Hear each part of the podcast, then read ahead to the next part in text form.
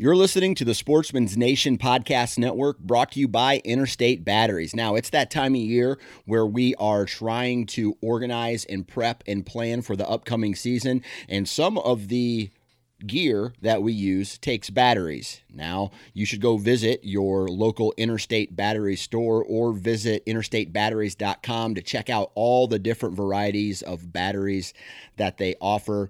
They have truck batteries. They have batteries for your trail cameras, they have batteries for your rangefinder, and everything else that is electronic that you use for your hunting equipment.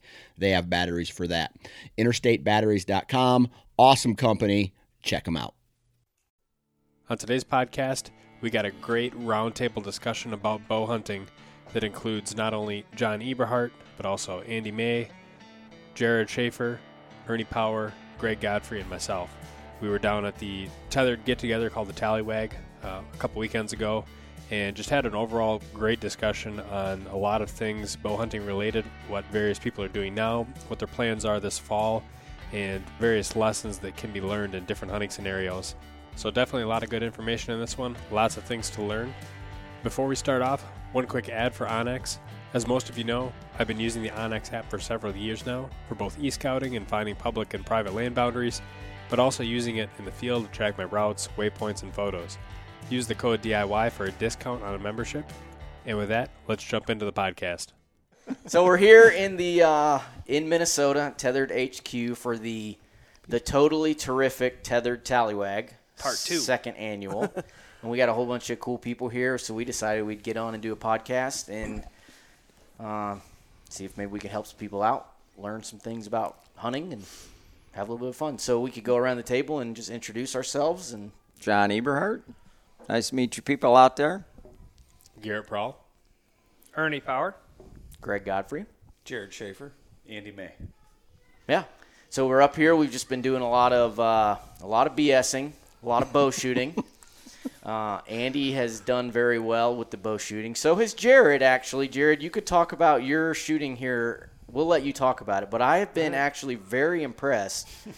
I thought you were going to be really bad because of, because of your system.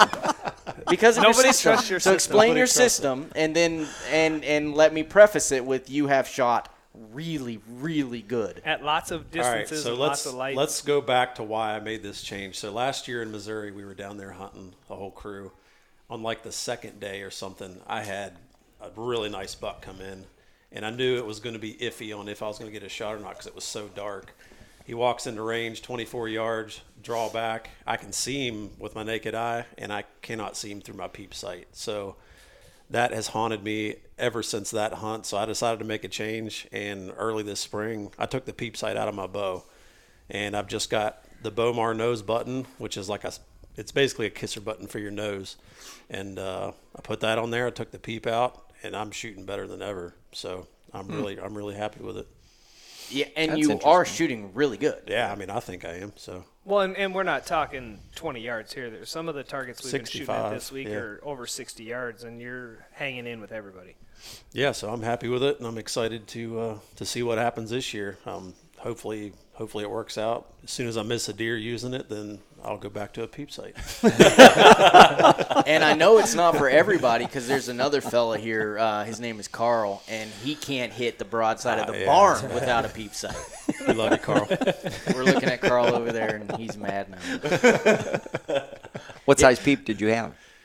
Uh, like three sixteenths. Oh, so not a huge peep, but you know, I'd tried the quarter inch, and I, I don't know. I just never liked a big peep, and I always mm-hmm. had trouble lining up everything. The house, cause So I like why to not just make it infinitely big? yeah, yeah, exactly. So I don't know. It just felt natural to me, and I like it, and it's working good. So I'm gonna keep on rocking it. Well, it is working. It's working really well. So I was. I know that you're a really good shot, and I've seen you shoot before, and I know that you're a really accurate shooter. So I figured, you know, he'd probably be okay, flat. You know, no pressure, flat. However, you were shooting. We set up the tree in the back, and we've been shooting out of the saddle at awkward angles, Yep. up and down hills, and still drilling it. on our knees, on our butts, like all kinds of weird Yeah. angles. We basically played horse last night with 3D Yeah. targets. and uh, yeah, he's hanging in there good. Yeah. Andy basically set up like a total archery challenge course for us. It's basically what we did, right? I mean, it was just different shots around some up to 60 yards, and uh, I believe Team Wuhan beat Team, Team USA. Wuhan. We did. Team Wuhan. That's right. Yeah, Well, Ernie was on our team too, so You got to mention Huck, Garrett. man. Wasn't Huck Garrett the, too? Huck Yep. won the money. yeah. Garrett too. So the winners right here. yeah, Yeah. I was the only Team USA, and, uh, And, then you Huck ba- shows you up bowed with- out before the I tournament quit was over. through the tournament. well, you knew you were going to lose. Yeah, I knew I was going to lose. If I can't win, I'm not going to play. man. Well, and then Huck shows up with his Walmart arrows and his bow that he bought at a garage sale, and he's the one that hit the. We had a hundred dollar bill folded up into a one inch square and stuck on the vitals of a 3D target at 57, yards, and you had to shoot it out of a saddle From on a, saddle. platform, elevated, and. Uh, we were upstairs making food, and he says, "Ah, I know it's inconvenient, but I'm gonna go down there and win that hundred bucks real quick." And he walked down, grabbed his bow, cold, took one shot, One shot. center punched the hundred dollar bill, came back up, helped make dinner. and he didn't even have a pin, right? no, no, he had a 40 yard pin, and he shot this 60 yard shot without a. Yeah, he just whatever. It's Huck. He, ac- he actually said he was just trying to hit the deer. Well, he did miss. He did miss it three or four times after that. So. Yeah, so I've really enjoyed that. I wish I'd have brought my bow. I didn't get my bow up here, so I've been kind of Well, you'll know for next year. playing around. Um, it's been really fun. It's cool to shoot with people that are really good, like Garrett and Andy and and Jared, because it, it helps me get better. So that Well, and kind, Andy's been critiquing form and helping Yeah. people. Just, I mean, it's Andy. He helps people, but yeah, and I'm not a great shot. I just flat out not. I mean, so it's good to get around people that actually know what they're doing. Especially with a ladies' bow. With with a lady's bow. Yes. There's probably some pictures out there. I had to shoot a, a lady's bow at like 40 pounds, like 24 inch draw length. Which that's his His normal draw length that's- anyway. so. I normally shoot 24 and a half, so it was a little, a little short, short, for me. Uh, Almost bent like 90 degrees. yeah, but we made it work. Uh, but that kind of makes me think of the one of the first things that I wanted to talk about is we're up here shooting right now in July. What are some of the things that hunters should be doing right now, from your experience, that will make them more successful come November? What do you think, Andy? Yeah, during the summertime, um, I really focus on my archery. Just a lot of repetition. Um, probably before this time, I do a lot of tinkering and testing between different like arrow setups and configurations, trying to see what I can be most accurate with. But by this time, I like to settle in on something that's working the best for me, and then I start to really focus on repetition and building that muscle memory.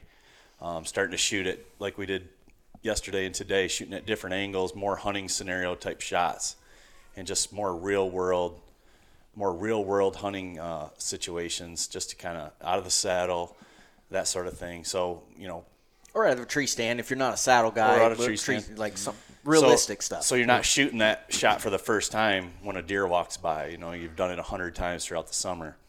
Um, aside from the archery thing, um, right around July is when I really try to start glassing for deer. I'll start putting some cameras out right around this time too. I don't put them out um, any earlier. I, I, it just doesn't really. I don't see the benefit of it. But right around this time through August, I'll start putting cameras out, and I, when I have a free evening, I'm out glassing for deer, trying to find you know, two, three, four shooters, you know, around my hunting area to, to try to zone in on those.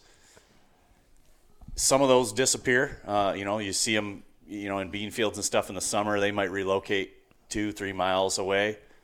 Other ones kind of stick in the same area. But it's just for me in Michigan, it's just a numbers game. So I try to find, I don't know, three to four to five different bucks, and, and then I focus in on those. And those are the deer that I that I try to hunt, kind of early season through the beginning of the pre-rut.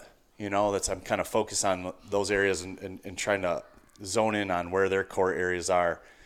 Once that happens, uh, that time passed, more of pre-rut and rut. You know, those deer are very unpredictable. And then I'm more looking for just a any old mature deer. Um, I'll still I'll still hunt in those same areas, but I'll I'll go to you know different areas that just tend to be be- better pinch points and where some does are and whatnot. But right now, eh, that's what I do. I spend a lot of time glassing and running cameras and just trying more more of an inventory, so I just starting to kind of zone in on some certain particular deer and maybe some certain areas to focus in on the fall. And some of that pans out, some of it doesn't. But to me, it just it's just gives me a little bit of a a little bit of a edge. Um, and I don't know. That's that's pretty much what I do in the summertime. Yeah, so you're just shooting inventory, starting to deal with your trail camera strategy. Yeah, the majority of my the majority of my like on the boots ground scouting was done. I mean, as soon as like the snow melted, Yeah. you know, that's when I really like to get in there and dissect and really learn the, the, the area. But this time of year, it's it's so green. The sign's hard to hard to to see. Um, so if if I did it right, all that stuff is done prehand. And so now I'm I'm doing more of the long distance scouting and trail camera work. Anybody else doing anything different? Garrett, like I know me and you are going to me and Jared too. We're all going to go hunt North Dakota. So for the guy that's planning an out of state hunt, what should he be doing right now? Well, certainly a lot of e-scouting. I mean, that's that's the, the obvious place to start. Uh, Shane and I went and just the last weekend drove out to North Dakota and just did a boots on the ground scouting trip. Which, in an ideal world, you know, we'd be doing what Andy's saying. We'd be going out there and you know, March, April once that snow is melted, and then getting the the info.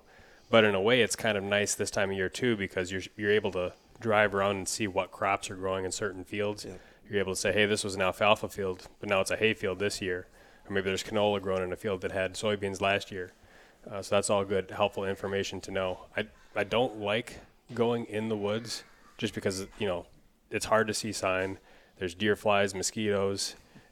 Yeah. I just feel like alligators, snakes. and, and they could move. What you see now might be different than the opener. The nice thing about North Dakota is the opener so early they might still be on those summer patterns.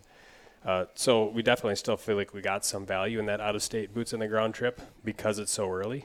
But if it was like a rut trip, like what we're planning for South Dakota, I'm not really planning on going out there this time of year. I feel like that is almost going to be better for me to just kind of you know freelance, so to speak, and just learn as we go and just cover a lot of ground the first couple days and just really just keep moving until we find good sign. Uh, so that's been basically all e-scouting and just trying to find as many high probability spots as we can, and then once we get there, we'll just you know start knocking them off and saying this no good, no good. Okay, here's here's a good sign. That's just kind of the plan for that for the out of state trip. You know, what's funny about that is that when we were comparing each other's onX maps yesterday for North Dakota, we had marked a lot of the same areas. Mm-hmm. So, and Garrett doesn't know this, but I took screenshots of all the ones that I didn't mark. so he won't have any leg up on me when we go to North Dakota. Oh, that's funny. I'm pretty jacked about it. John, what about you? I mean, you've written books about preseason setup and speed touring and Yeah. all of these things. So, I mean, what are you doing different than what most hunters are doing at this point in time? What's something that gave you a leg up that nobody else was doing? Well, I is probably everybody knows I do all my scouting and uh, location preparation January, February, March. Like Andy said, as soon as the snow melts. So I've got about I probably got 45 locations prepped right now, and so right now I'm just shooting. You know, I started shooting about two weeks ago, and just for the muscle memory part, because my shoulder is still a little bit messed up, but it's not going to affect my hunt this year. Uh, and then, I, then about September 20th, because in Michigan our season opens October 1.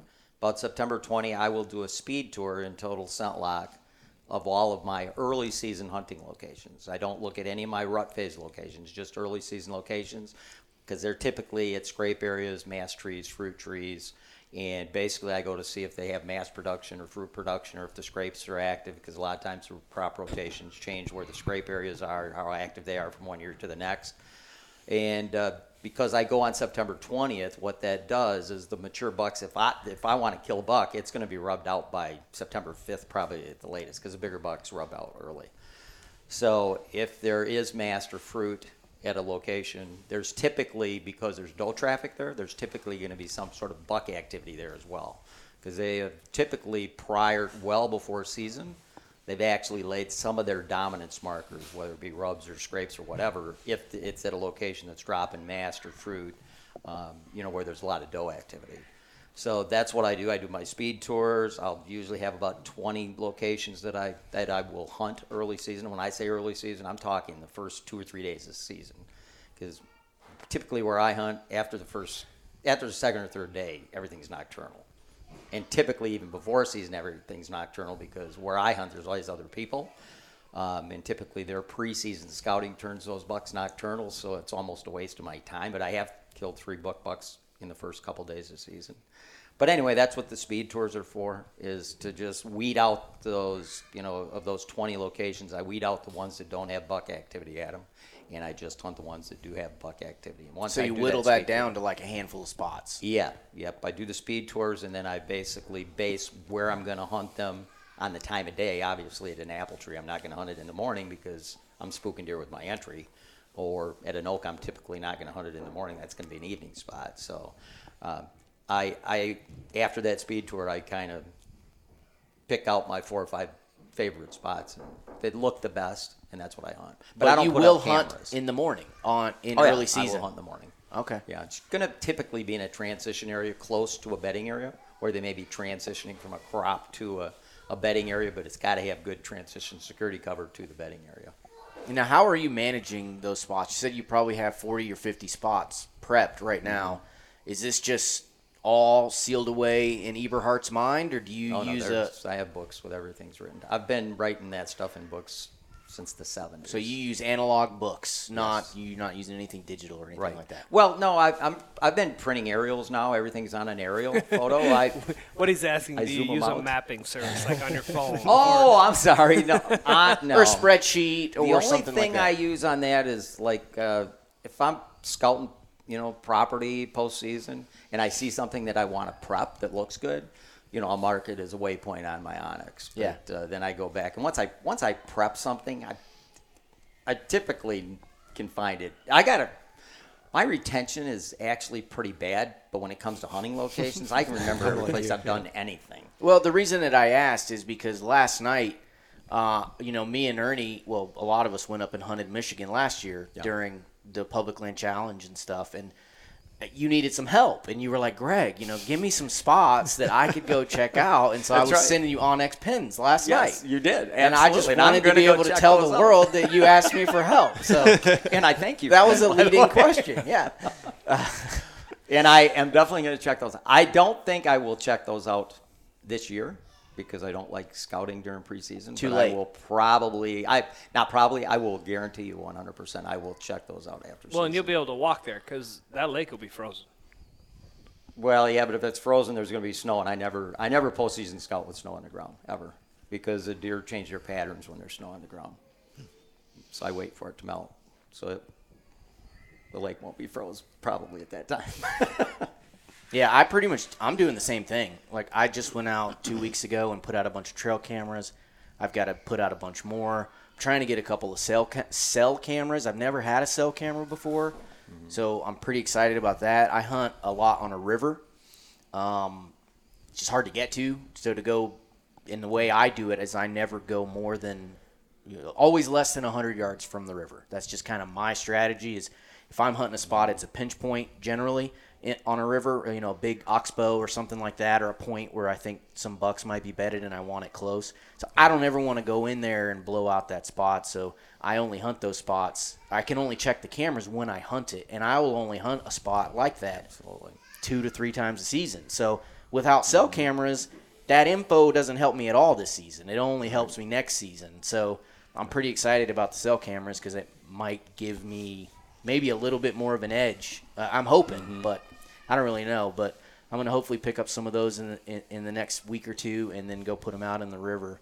But I just put out some cameras and I don't. I didn't prep any trees this year. Uh, as far as preset trees, I already have probably 15 prepped, and I won't. I won't hunt any more than that. Any more preset trees, and mm, I don't know. Anything you're doing different? My biggest thing is shooting right Shooting. now. Um, I kind of put a lot of eggs in one basket this year. I'm going to Alaska for the first time. Yeah. And so for me, my biggest thing is it's going to be open terrain, random distances, lots of, you know, lots of things that I can't control. So if I can at least control my shooting and my form, that is going to give me some confidence in the deal. Um, I've never done a hunt like this before, so I'm I'm trying to at least eliminate one variable. And and for me, the more shooting I can do during the summer, the more confident I am later in the year, regardless of other circumstances, obstacles, or whatever. If at least I feel like I can make a shot, it it's a mental thing, but it helps me out.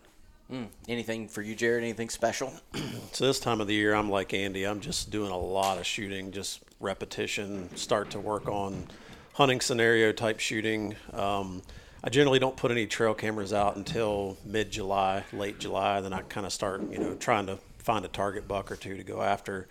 Um, I'll start glassing where I can. It's kind of hard in the area that I'm in, to, to glass just because it's mostly you know, woods and stuff like that. But I will glass, um, you know, get the trail cameras out in places that I've scouted, you know, back in January, February, March. So um, I don't do a ton of preseason scouting. I'm just trying to, you know, get cameras out in the areas I've already looked at, and then just try to find find something to go after. So right now it's just a lot of shooting, and uh, you know, I've already got my bow stuff figured out. I'm not making any changes from this point, so I'm just just repetition. Well, you're there. out of time too. 'cause Yeah, I'm out of time. We leave in like two weeks. Yeah, so I'm going to Alaska with Ernie. So I'm just, you know, just been trying to get a lot of shooting in at longer distance just to get comfortable. So I guess the other thing that I should probably mention that I'm sure we're all doing it. We just didn't really think about it because it's kind of a it's probably just second nature to all of us, all of us. But I'm also this time of year I'm looking at my gear, I'm checking my ropes, I'm putting on stealth strips to quiet things down. I'm making sure everything works. Whether you hunt from a saddle or a ladder stand, it doesn't matter. You should be inspecting that stuff, making sure it's safe, it's uh, it's usable, um, things like that. I do that pretty much year round. Yeah. It's one of the things that keeps me engaged in hunting year round is I'm constantly trying new things, new ropes, carabiners, platform saddle, all that stuff. So we did a fair amount of that here this week, playing around with some new toys and Yep. you know prepping some new stuff. But I'm sure you guys are all doing the same stuff. But I actually keep a list, right? Okay. So over the course of a season, stuff goes wrong. You're like, okay, this situation didn't work. This situation didn't work. And I spend the next off season fixing whatever it is that caused me troubles last year. And inevitably, something comes along next year that I missed. Yep. And so every year, I'm fixing stuff. Mm-hmm. And it could be the simplest thing. It could be, you know, I, I don't even know. It could be like your bow made a noise on something or or a, a knot got jammed up when you were trying to adjust it. Little things, but you're like, okay, whatever that is, I don't want to mess with that problem next year, so I'm gonna fix it this year. Yep, yep, that's a good point. I, I'm constantly, I'm constantly doing that as well. The you don't want to find out about that stuff on opening day or Yeah. or you know on November first because you didn't you didn't check the cables on your climbing tree stand and you go and get it out of the garage and they're broken. Yeah. you don't or they're rusted or something like that. You What- don't want to do that. and it's the assumptions that get you. So, I uh, I built an elk rifle a few years ago and went out on an elk hunt, and um, I had an elk that stepped out uh, at a yardage that I had practiced with and done a lot of things, but I had switched out the scope on this rifle, and uh, I had the turrets and I had all the stuff. So, I mean, it, mechanically it should have all worked. But I went to dial up the turrets and I ran out of adjustment. oh, I remember that. And it's just the dumbest thing. It's like, okay, next year I'm going to put a, a 20 MOA lifter on my rail so that I don't run out of adjustment. But I had to learn that lesson the hard way because there's an elk that I can't adjust all of my stuff to to make a shot. Mm-hmm. right. Yeah, I agree. Little things matter. Uh, any special hunts? You kind of talked about Alaska. I mean, what are you guys going to shoot in Alaska? Yeah, we're going for caribou and whatever else we can find, I guess. Yeah, I mean we're we're there for two weeks, Yeah. right? And so um, we're going with a couple of guys who really kind of know the area, know what's going on. They've hooked us up with some some nice opportunities, and uh, basically they said, you know, if we fill out early, well, we got two weeks. We can go try and do some spot and stalk black bear hunting. We can try and do a moose hunt. We can do whatever. I mean, we're just it's gonna be kind of a freelance, uh, just kind of go with the flow, whatever happens type of a hunt. Yep. We just have two weeks in Alaska to see what we can do. Yep.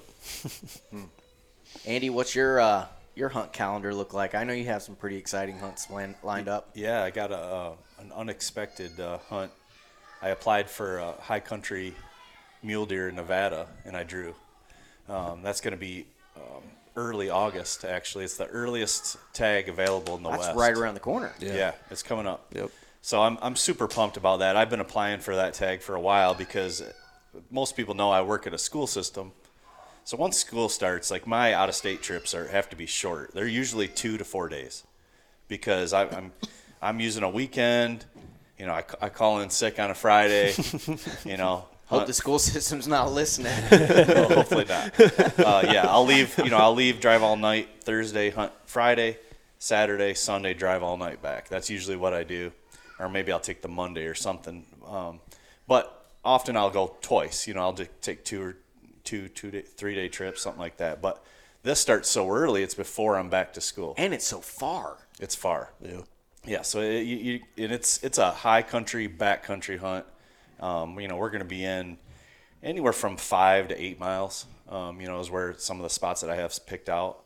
But what's what's cool about it is, in regards to my schedule, is we're not back to school yet, so I can go with no pressure to to, to get back. I can go and relax. It's the, one of the first times I've ever been able to do that, Nice. where I can go and devote the time that it actually actually needs. And uh, so Like, I'm gonna. the- like what a normal person would need or what Andy May needs. 'Cause last year, most of your three day hunts were like a day and a half, two days. yeah. Well, this I think this is going to be a little trickier hunt. I really do. I think it's going to be uh, difficult, and it's gonna it's to require some time. So I'm leaving on the seventh. The the season starts on the tenth, so we're going to get there, you know, a, a couple days early, so I can, we can hike back in, set up camp, and, and start scouting. Um, and then yeah, we're going to have a substantial amount of time to to try to get it done. Um, aside from that, I was really lucky, and I drew well, not lucky. I was knew I was going to draw it, but my Iowa tag finally. Yeah, because you paid like twenty five thousand dollars. That's right. Tag after your preference points, and we were talking about that earlier. By the time you do the math, it's expensive tag. It's very expensive. It's it's more expensive than my out west tags. It's crazy. I mean, when, when you consider everything, it's getting to be really pricey. But you know, I love Iowa, um, so I'm really pumped about that. That'll be that'll be a rut hunt. Um, I think I'm going to try. I've never done it this early, but I think I'm going to try like a late October short two three day hunt. Um, try to beat maybe the, the non-resident crowd. Um, I mean, it's not crowded, but I, I'm just curious if I I think if I can get on a really good deer or catch a visual during that time, I got a really good chance at them. What, where when I usually go, like, you know, in November, it's more like a numbers game. I'm seeing a lot of bucks, and I'm, I'm looking for just some random buck. But I feel like if I get on a really good one in that late October time frame, I got a really good chance at that particular deer. So I'm gonna try it out, and see how it works. But I'm gonna devote some time to that tag, maybe two, as up as many as three trips, but they're gonna be like three days max. Um, and then I got the normal Michigan and Northern Ohio. That's usually my what I consider my home turf. yeah. And then I think I'm gonna I think I'm gonna go back to Nebraska. Um, I had an elk hunt planned. It's still up in the air, but my partner um, got COVID uh, three months ago, and he's still kind of dealing with the after effects. And he, you know, that that Colorado hunt is just so physically taxing, and he's just he's having uh, you know some heart issues and some lung issues. I just don't think it's a good idea. So I think I'm to replace that with Nebraska, and then I don't know. Uh, you know, usually if if tags get filled, I'll throw something else in there. I've been to Maryland, um, you know, something like that. But that's that's pretty much what my season is kind of looking like at this point. So What are you doing to prep for that Iowa hunt? so I already went down there. I, I, I go down to Iowa every year, even when I don't. Every even- year? Every year. Yep, because I, I I really like scouting down there. So I go down. I've pretty much walked every piece of property in my zone um, that's public. So I know them. Man, that's smart. Yeah, I know them. I you know I just I'll take a two day trip, a three day trip, but I have a lot of money invested into this into this tag, so I want to put myself in the in the best type of situation as possible. So I I, I like to f- scout all those areas and really narrow down to like two or three particular areas where I have the most confidence in.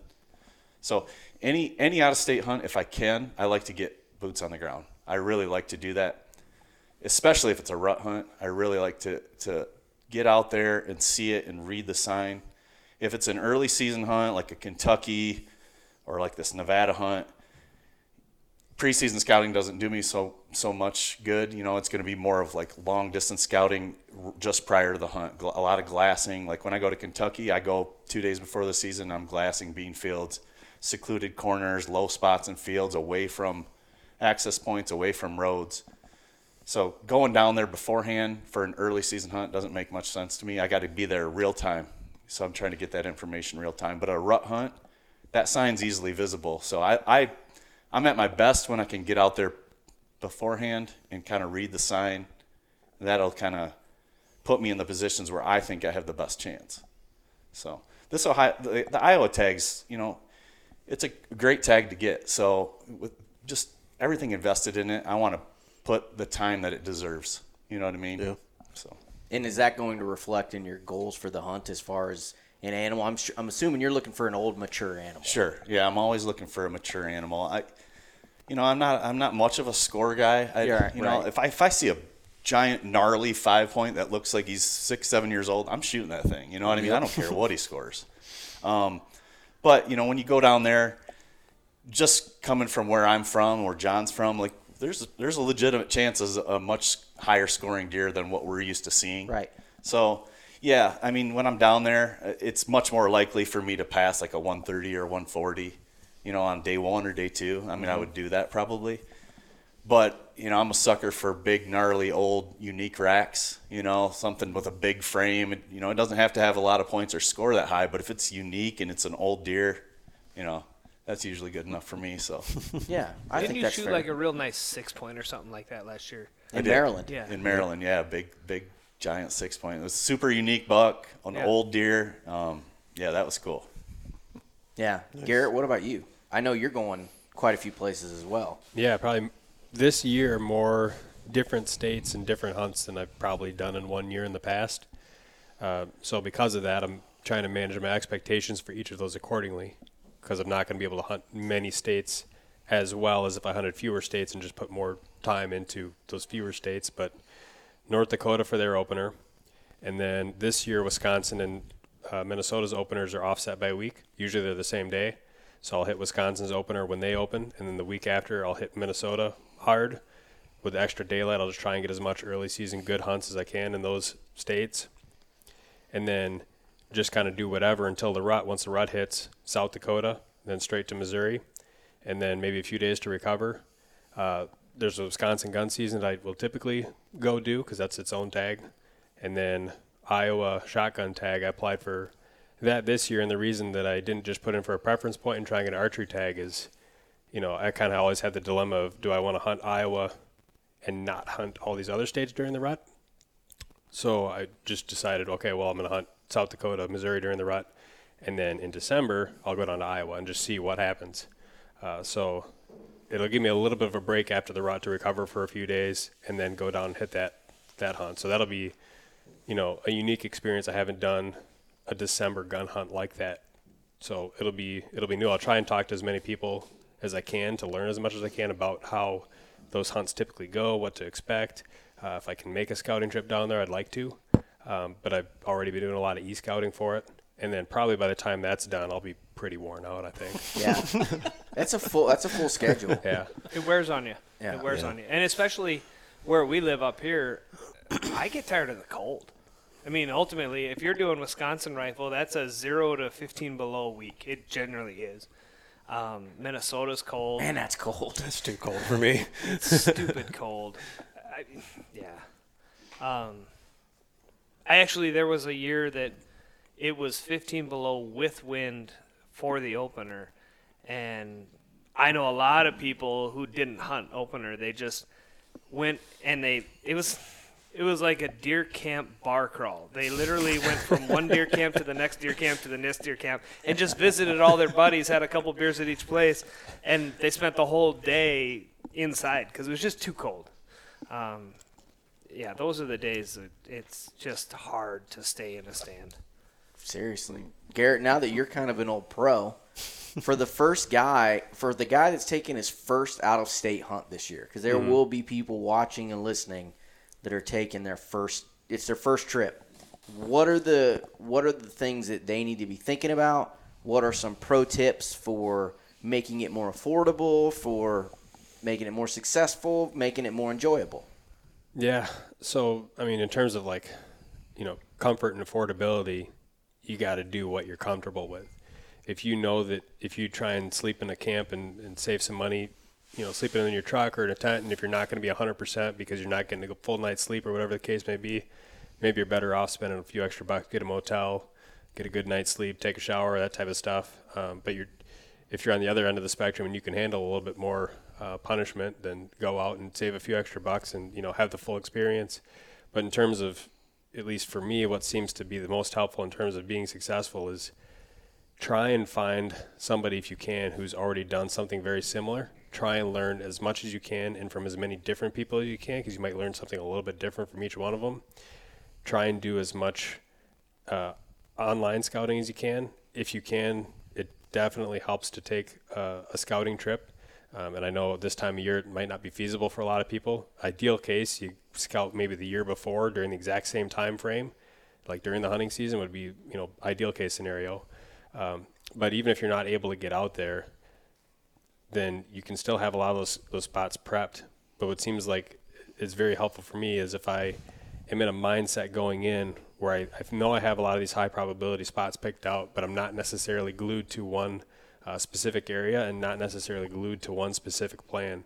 Um, there's something to be said about making a plan and sticking to it, but then you have to be able to know when to deviate from the plan and try something else. And that's it's not it's not an easy thing to know how and when to do that. And and sometimes you just got to be okay and know that you might have some failures in order to learn. And it might you know take a couple of years before you really start feeling like you're figuring out. At least it's been that way for me. We we were talking about that earlier, Andy, about how I did the opposite of what you just recommended. My first Colorado backcountry elk hunt, I kind of knew that we should probably. Me and Andy were talking about how you were successful and I wasn't because I pro- I knew that we should probably change areas. There was an outfitter that came in on horseback. He was camped a half mile from us. We weren't seeing elk. I mean, we weren't hearing elk, but we we had a plan and we stuck to it. Whereas we should have just bit the bullet, packed our camp, hiked out, and gone to a, gone to a new area. So there's I can relate to that. So there's definitely something to be said for staying in the moment and letting the critters tell you what to do. And if they're not there, you can't force them to be there. Yeah, it's kind of an instinct thing too. I mean, you have to just go with your gut sometimes, and if you're not feeling it in a certain spot, you know, in the situation, you know, pop smoke and move. You know, I do that a lot of times, and uh, you know, like Garrett said, you know, try to get as much intel as you can before you go. You know, I even like to. You know, when I'm on OnX, I'm looking for places to park my truck, even because I get stressed out about that. Like, where am I going to park my truck? What am I going to do in you know in that situation? So, even down to that level, I mean, just try to get as much information as you possibly can. Um, when I did my Wyoming backcountry hunt, I was on several different forums and I would just reach out to anybody I could find that had done that hunt and just send them a message and be like, hey, what kind of tips could you give me? And you'd be surprised at the amount of info you could get. That actually paid off on that hunt too because, um, you know, we got ran out by a forest fire and I actually had talked to a guy that I'd met. You know, I'd never met him before, met him online, and I actually sent him a message during that hunt, and he gave us a couple other locations to go to. So it never hurts to re- to reach out to other people and just you know get as much info as you can. Yeah, I'd, I'd say one one thing too to add is, especially if it's one of your first times doing that type of a trip, try and try and take as much time as you can uh, you know, if you maybe you're planning on doing five days, but you could maybe make it seven or eight.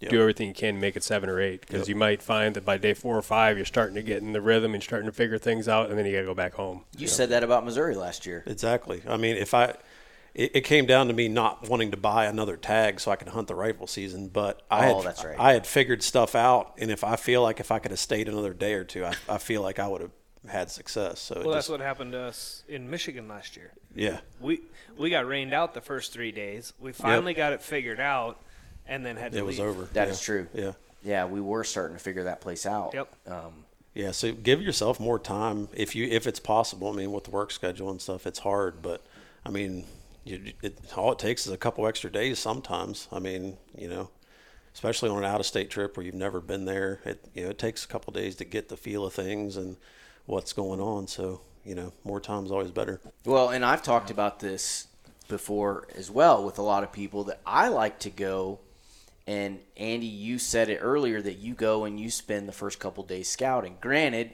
you said you're doing it before the season. Two or three years ago, when I went to Illinois, and even when last year when we went to Missouri, I didn't even hunt.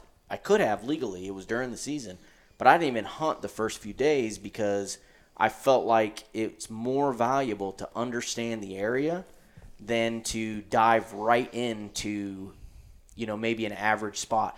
Or maybe you're diving into a spot that is dynamite, but because I didn't kind of take a little bit extra time and figure it out, I, I screwed it up because I, I used the wrong access where I hunted it at the wrong time. especially if you haven't been there yet. Yeah. If you haven't Right. been there yet and you just show up, yeah, the, Right. a, a couple days of scouting before you actually sit. If it's like during the rut and deer kind of random movement, Sure. that can pay off. I agree, Yeah. and and I've had people tell me I'm crazy because I I literally me and my brother we went two days before everybody got there. Middle of season we could have hunted extra two days, but we didn't.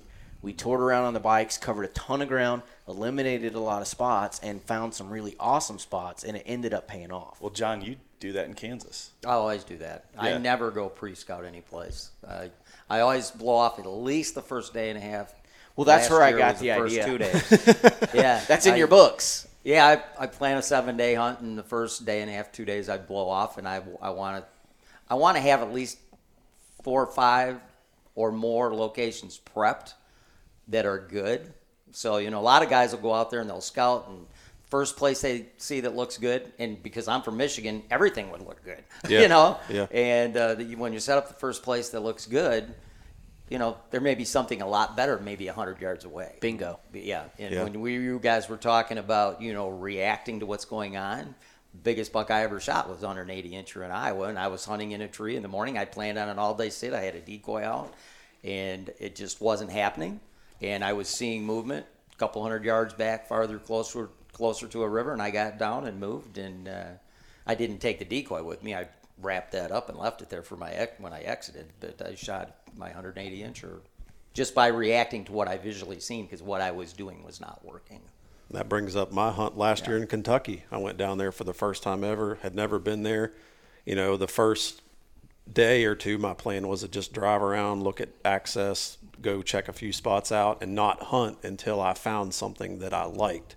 Mm-hmm. And like you, you said reacting to a situation. I saw a buck cross the road driving in the second day, and that caused me to pull out my onX, look at that spot, and be like, "Well, that makes kind of sense why he was going in there. He's going back in there to bed. He was just a tiny little strip of brush between crop fields." And I went in there that evening and I killed him. So, you know, if I wouldn't have seen him cross the road, I would have just kept looking for spots until I found something. So just gotta, gotta react. What's been really helpful for me on out of state trips is I like to plan, like, I like to have plan A, B, C, and D. And what that does for me is when I go, if plan A doesn't, uh, plan A doesn't pan out, I'm not in like panic mode. Like, where do I go next? Where do I park? Like Jared says, I like to know where I'm going to park. I like to have my accesses mapped out, um, all that stuff. It, it even different pieces of like public and and uh, different areas. I like to have Plan A, which is, is the spot I have the most confidence in. Maybe where I saw the most sign, the least amount of hunting pressure. Uh, maybe maybe I found some some sheds in there or whatever. But this is Plan A because it just seems like I have the most confidence in that. And then I have Plan B. If Plan A doesn't pan out, and there's there's other hunters in there, and it's just like there's the deer action's slow. I go to Plan B. There's no there's no guessing. There's no let's figure this out. Panic mode. Let's wait waste an afternoon figuring this out. I go right to Plan B. And if that doesn't pan out, I got Plan C and Plan D. We did that with our elk hunt. Um, we were never in a situation where we didn't know what to do next. It was like, okay, this isn't. It's not happening here. We're going here. It's not happening here. We're going here. Now we're in the elk. That's key. Yeah. Yep. And if you when you have that, you're just you're not wasting time. It's like you have the confidence, like okay, we're this is where we're gonna go.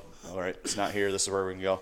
And if you if you got a, a, a decent amount of skill and and you did some some adequate scouting, one of those spots is gonna pay off. Yeah. I mean, it's like you know most of our listeners and, and all of us here, we're experienced enough. Like we know how to read sign. We know where where some how to get into some good hunting. But there's other factors that come into play, like hunting pressure and Yeah. whatnot. So, you know, you just got to plan for that, and, and by having that planned out, it's for for us, it's been a huge a huge impacting our success because we just don't have to waste that time trying to figure out the next step. Well, and you know what I think is actually, um, by having that plan, it eliminates the commitment to an area, right? Especially on like a backpacking hunt, right? You'll you might backpack in and set up camp, and you're like, man, it was so much work to get here. I gotta stay here a long time. That's what I did. Yep. Whereas if you've got four plans, you're like, all right, I, I don't feel scared to move because I have a plan. But if you don't have a plan, Yep. You're more likely going to stick it out in that area that's just not producing for a longer amount of time. Yeah. So that backup plan eliminates some of the fear and adds confidence in, okay, yeah, we can, it's going to suck. We're going to have to pack up camp and hike out of here. But I'm really excited to go see plan B. Yeah. Mm-hmm. So that helps a ton. The other thing that it, that it does is when I go somewhere, you know, you said A, B, C, D is the plans you listed. That's pretty much exactly what I'm looking for. I'm looking for three to five spots that are like they look so good. I want to climb a tree and sit there all day right now. Yeah. I don't want to leave. I'm looking for three to five places that are just blow your mind good. And if I find three to five of those, I guarantee you I'm going to find five to 10 that are like, hey, this is pretty good too. Mm-hmm. And so now I've got this bank of 10 to 15 spots that I can bounce around based on, you know, wind or happening. pressure or, hey, I saw that buck over there, you know, crossing this road chasing a doe. I bet he's going down to that thick spot over there that I scouted two days ago. I'm going to go set up there. So I think it's really valuable to do that. I think it's another interesting thing if, for guys looking to go out go out of state. If you're going to go out of state, look for property that has maybe seventy to eighty percent ag and twenty to thirty percent timber, because once the crops are down, if anybody's going out during the rut phases, crops are all going to be down, whether it be Milo out west or corn, you know, corn in Ohio or Illinois or you know Kansas or whatever. Once crops are down, the deer are a lot more congested. I think that's a mistake a lot of guys look do is they go and they want to go to big timber areas where there's oaks all over the place, there's mast everywhere, and deer tend to wander. It's hard to find destination locations. So if you can find areas, and the best way to look for areas like that is find creek beds. You know, you find air- creek beds on public land going through, you know, small timber areas on public land, and it's surrounded by private crop fields. And once crops are picked, man, the, the deer just are congested in those spots, and it's just so much easier to hunt on a short-term hunt. Now, if you got all season to hunt there, if you're a resident, obviously you can pinpoint something eventually. But on a short-term hunt, you want to hunt as congested a traffic as possible. Makes sense. I mean, the creek beds aren't tillable, Right. right? So they're going to be little uh, funnels through different And places. they always have security cover along them because Yep. it's damp. Yeah, Yep. they always That- have I- weeds or brush. when you when you mentioned that a few weeks ago, um, I heard that you say that same thing, and I looked at the waypoints that I had been pre-scouting for South Dakota, and I noticed, you know, the pattern that I had picked was that a lot of those areas I did have, there were a lot of drainages that were pretty wooded, and it you could find spots within a spot, but it was a little bit more challenging than if you would just shift, you know, five miles over. Now you just got narrow creeks between some of those, and it, it makes a ton of sense. Yeah, because in Kansas, there's lots of areas where we hunt where it's just draws. You know, there are thousands and thousands of year old draws, and you'll be looking across the countryside. I remember when Brian and I went there the first time. We're like, how in the hell do you hunt here? Because we're in western Kansas, where it's plainsy, and you'll see the tips of some trees uh, three quarters of a mile away across a field, and you go out there and they're hundred foot tall cottonwoods down in these old floodplains draws, and they're full of hemp and weeds and plum brush. I mean, and they're just they're just awesome transition zone transition routes. That's where all the deer bed when their crops are down, and they just transition up and through there. Bucks do looking for does, and you know they may be hundred yards wide in one spot and two hundred yards wide. They they just kind of meander through the countryside, and it's just so simple that way. I, mean, I hate to say it, it's just so simple. And we're going to Kansas this year. But uh, as far as uh, hunting out of state, we always go during Michigan's gun season because I don't gun hunt. And uh, but other than that, I suffer with everybody in Michigan. I because I write about pressure deer and uh, speak about it, and it got a uh, YouTube channel, Eberhart Outdoors, which just started. Uh, and that's going to pretty much be about hunting pressure deer. I suffer with all the other Michiganders until gun season. So I, I think I think it's a great point that you said It makes it more simple. So if you're we, we kind of started talking about this for the guy that's going on his first trip. So he's probably living in Alabama or Georgia or Michigan, and he's going Swamps some. He's going. He's leaving somewhere that's hard to hunt. He's going out of state to somewhere that is easier to hunt. And you know that scale is very, very. It's extremely varied. The easy to hard hunt scale. Everyone has a different opinion, but you're going somewhere that's easier to hunt yeah, on some scale. And I couldn't agree more. Try to look for no-brainer spots because, and I do that. I I killed my buck in Missouri last year in a no-brainer spot. Any idiot in the world could have picked it on out on a map. However, the difference is, you know, in Georgia, Michigan, name the state that's hard to hunt. The deer don't always act like deer. You know, it's a, it's a it's a it's a no-brainer transition zone. You got a weed field going through crop fields. Any idiot can look at it and go, "Oh, I bet the deer's going to walk down that brushy row."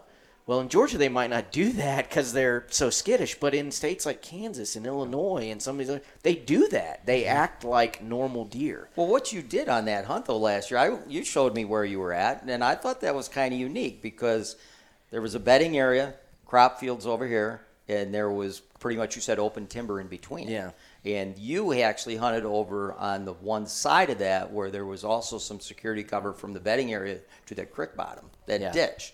So that was a place where, to me, a buck would transition through that security cover and then take that ditch line down to those crop fields as opposed to opening going through that open timber and being vulnerable. Yeah. So I, in, in my opinion, that was an over. And then the way you entered it made all the difference in the world. Yeah, I agree. Yeah. Creative access is is one of my keys. Mm-hmm. Something that I look for all the time. I've talked about that a lot. If there is water, and I learned this from your books. I mean, if there is water, if there is a, a canyon, something that if there's really thick brush, briars, that will weed out eighty percent of your people right there. And it, even if it's kind of an uh, uh, easy to get to spot as far as like distance wise, but if there's some sort of impediment like a river, a lot of people won't go there. And if you're willing to take creative access, maybe walk the long way around or put on your chest waders or get wet. And we talked about that in North Dakota. Maybe I just have to get wet crossing the river. Uh, I guess it won't matter in early season, but if you're willing to look for those overlooked spots uh, or hard to access spots because of an impediment, sometimes you can have a, a honey hole in something like that. We hear that all the time. I mean, Infalt hunts wet all the time. Yeah, he does. I mean, he he goes over his boot tops. He's up to his waist. He's never and- dry. Yeah, he's just always wet. You know, and he does it when it's cold too, crushing through the ice, or whatever. He'll just sit up there and shiver when he's wet. Yeah. So, Okay. We have a visitor. okay. That was interesting. Stripper just came into the room. Yeah. uh, I think we've we've got big Adrian Wilson here, who is I think he's maybe had one too many to drink. he's acting a little insane right now. Uh, I think but he's coming down here to give us some junk because his daughter struck us all out in fast pitch. oh yeah, well she I I took her yard. I took a ten year old yard in, in softball, so I feel pretty good about myself right now. Ah. No, what we've been talking for an hour here, it's probably actually a good time to kind of sum it up. So we could probably go around and maybe give last little tips about you know whatever you want to say. You said you had a new, uh, new YouTube channel coming out. I'm pretty excited about that. Just You've got a lot of the- information. Yep, just posted the first one, and I got about 30 shows to post, but I got a bunch more that I'm going to film, and it's uh, it's primarily going to be about bow hunting whitetails, but there's going to be fishing on it. It's uh, it's going to be more a lot a lot of different stuff. But the first year, it's probably going to focus on bow hunting, scouting, prepping locations, gear, um, stuff that you're not going to see on any other YouTube shows I've ever seen before. Anyway, it's just going to be different. Nope, there's not going to be any hunts on it that are just edited, you know, kills. It's just going to be all pretty much instructional stuff. That's cool. Yeah. And and what's it, you said? You're Eber, gonna it? Eberhart's Outdoors. Okay, cool. My two boys are involved in it as well. So. Cool. Cool. That'll be good. Garrett, any last parting thoughts? Um, one, I know one thing that's helped me a lot, and I don't know if we've mentioned it, you know, really so far is one trap that has been really easy for me to fall in is having historical success in a spot and then having that influence how you're going to hunt as opposed to just trusting the sign. Uh, and it usually happens if I have not been diligent with my in-season scouting. Uh, maybe I haven't been able to hunt for seven, eight days, and I have a free afternoon, and I say, "Well, I don't know exactly what's going on right now, but I've had success in this spot before, and I'll just I'll just go back there and hunt it, even if the sign doesn't look that great." When in reality, I, I should be you know be more diligent and just kind of reading the sign and making the best play for that given day. Um, so that's that'd be my parting thought. Yeah, I think that's pretty valuable. Where can people learn more about DIY Sportsman? Uh, either on YouTube, DIY Sportsman uh, podcast. I have a DIY Sportsman podcast that's part of the Sportsman's Nation podcast network. Uh, the Vitals Live platform. Um, John's on that as well. forgot to Uh, mention that. live webinars that I'll, I'll do some content, and Instagram, Facebook, all the social media stuff. Cool. Ernie, final thoughts? Yeah, I mean, uh, it's been fun to listen to everybody's uh, everybody's kind of plan of attack and game plan for an out-of-state hunt because we've all done them, and not necessarily together. A lot of us have done them on our own and kind of had to learn and, and attack it. So, um, yeah, it's just been great to hear. And it, every time I sit in one of these little forums, I probably learn as much as the people Yeah, in, me too. in the uh, audience. So it's it's really a cool experience for that. Jared, anything? No, I mean it's just awesome sitting here talking with all these guys. I mean, been hanging out with them all weekend, and you know, always learn something from you know everybody here. So it's just been really good to to get together and uh, you know talk strategy and new gear, which there's a lot of new gear coming. So you should be excited. Yeah, this has been a fun weekend. Yeah, I've super this has been a fun weekend. Yeah, I was going to say the same thing. The gear uh, coming down the pipe is is pretty exciting. Everybody at this table, I've learned a lot from. Whether it's from you know gear, hunting strategy, um, uh, you know, uh, we're all friends, but I watch all of your content um, religiously, and and I learn something new all the time. So I'm just thankful to be part of it. I've had a lot of fun, um, and hopefully, uh, you know, we all have some good luck this fall. Hopefully, the listeners do too. So. Absolutely. Yeah. Yeah, I learned that I'm going to Iowa this year, even if because I'm going to pull a tag next year. Yeah, we should. and both you pull a said that you go. Yeah, we're both going to go hunt Iowa next year, and you said that you go every year, even if you're not hunting, and that's a freaking great idea. So I think I should probably go this year, even if it's for a weekend. I mean, I can cover a lot of ground on a Saturday and a Sunday. That's what I do. Yeah. Yeah. Yeah, and and I think I'm going to do that and start getting boots on the ground. And then it'll just be easier when you give me your waypoints and stuff from onX. It- It'll just be. I, I have to throw something. I'll have a leg up then. Here comes John with the Kansas invitation. Ku- We've no, no, no, no. Yeah, kudos to Val. Ernie's wife, Val, is a phenomenal cook. I can't believe he doesn't weigh 300 pounds. She is the best. Yes, man, So- she is awesome cook, and she's been awesome at this. It's it's been really fun, right? So this is our our chance to kind of thank everybody involved in Tethered. We do a I call it a family picnic because truly everybody is family, and so everybody's in town for a couple of days, and this gives us a chance to look at some new gear, to look at some new ideas, have a couple drinks, play, shoot some bows, and just kind of just get everybody primed and ready for the season that's up and coming. And uh, yes, John's right. My wife does most of the stuff for this event, and it's perfect. It is. It it's is. a great event, and I, I wish we had ten microphones because we have killers here Yeah. uh, that that could have sat down and made this conversation any better, or even better rather.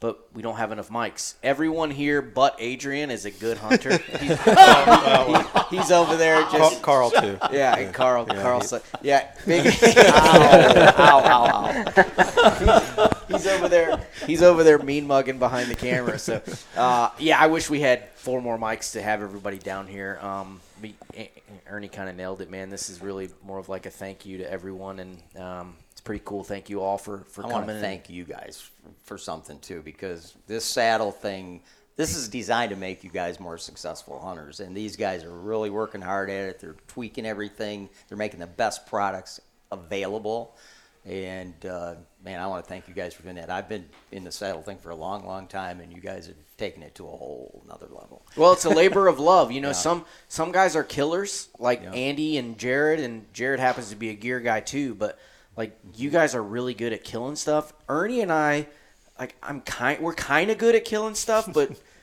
we're really good at gear stuff, and Yeah. that's kind of like our niche, and so we love it. That's what we think about all the time, and we're constantly tweaking. and And, and- a yeah, guy. yeah, absolutely. time. I mean, the whole team that we have, they all have their strengths, and Yeah.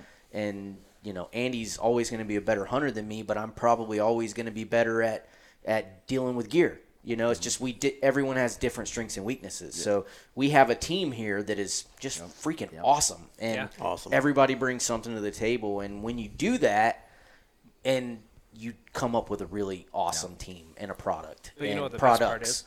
Just like you said, I have never claimed to be a big killer. I've gotten lucky. I've killed a few things here and there, but I have no choice but to get better Yeah. every time I sit in a room. With Now we get better. 'cause Yeah, we learn things from the really good killers. Yeah, I mean, we surround ourselves with people who are better at this than we are, and so it's kind of a uh, self-serving thing, right? So every time you guys come here, it's because I want to learn. So Yeah.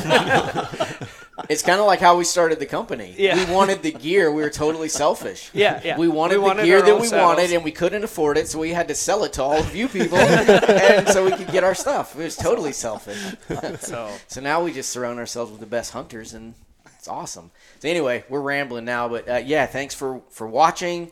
Thanks for listening, and uh, we'll catch you guys on the next Tethered podcast. And you can find us all on Tethered Nation on pretty much everywhere: Instagram, Facebook, YouTube, whatever. And then follow all these guys as well. Hunt Appalachia. Andy doesn't have a YouTube channel, but he's on every podcast in the world because everybody wants to hear what he has to say because he's a killer. So follow Hunt Appalachia. That's Jared's channel, and listen to all of Andy May's podcasts. And follow John buy his books, and then go watch everything that Garrett does and listen to his podcasts. You guys will be better hunters for it. As always, make sure to follow the Sportsmen's Nation on Facebook, Instagram, and YouTube. And with that, thanks for listening.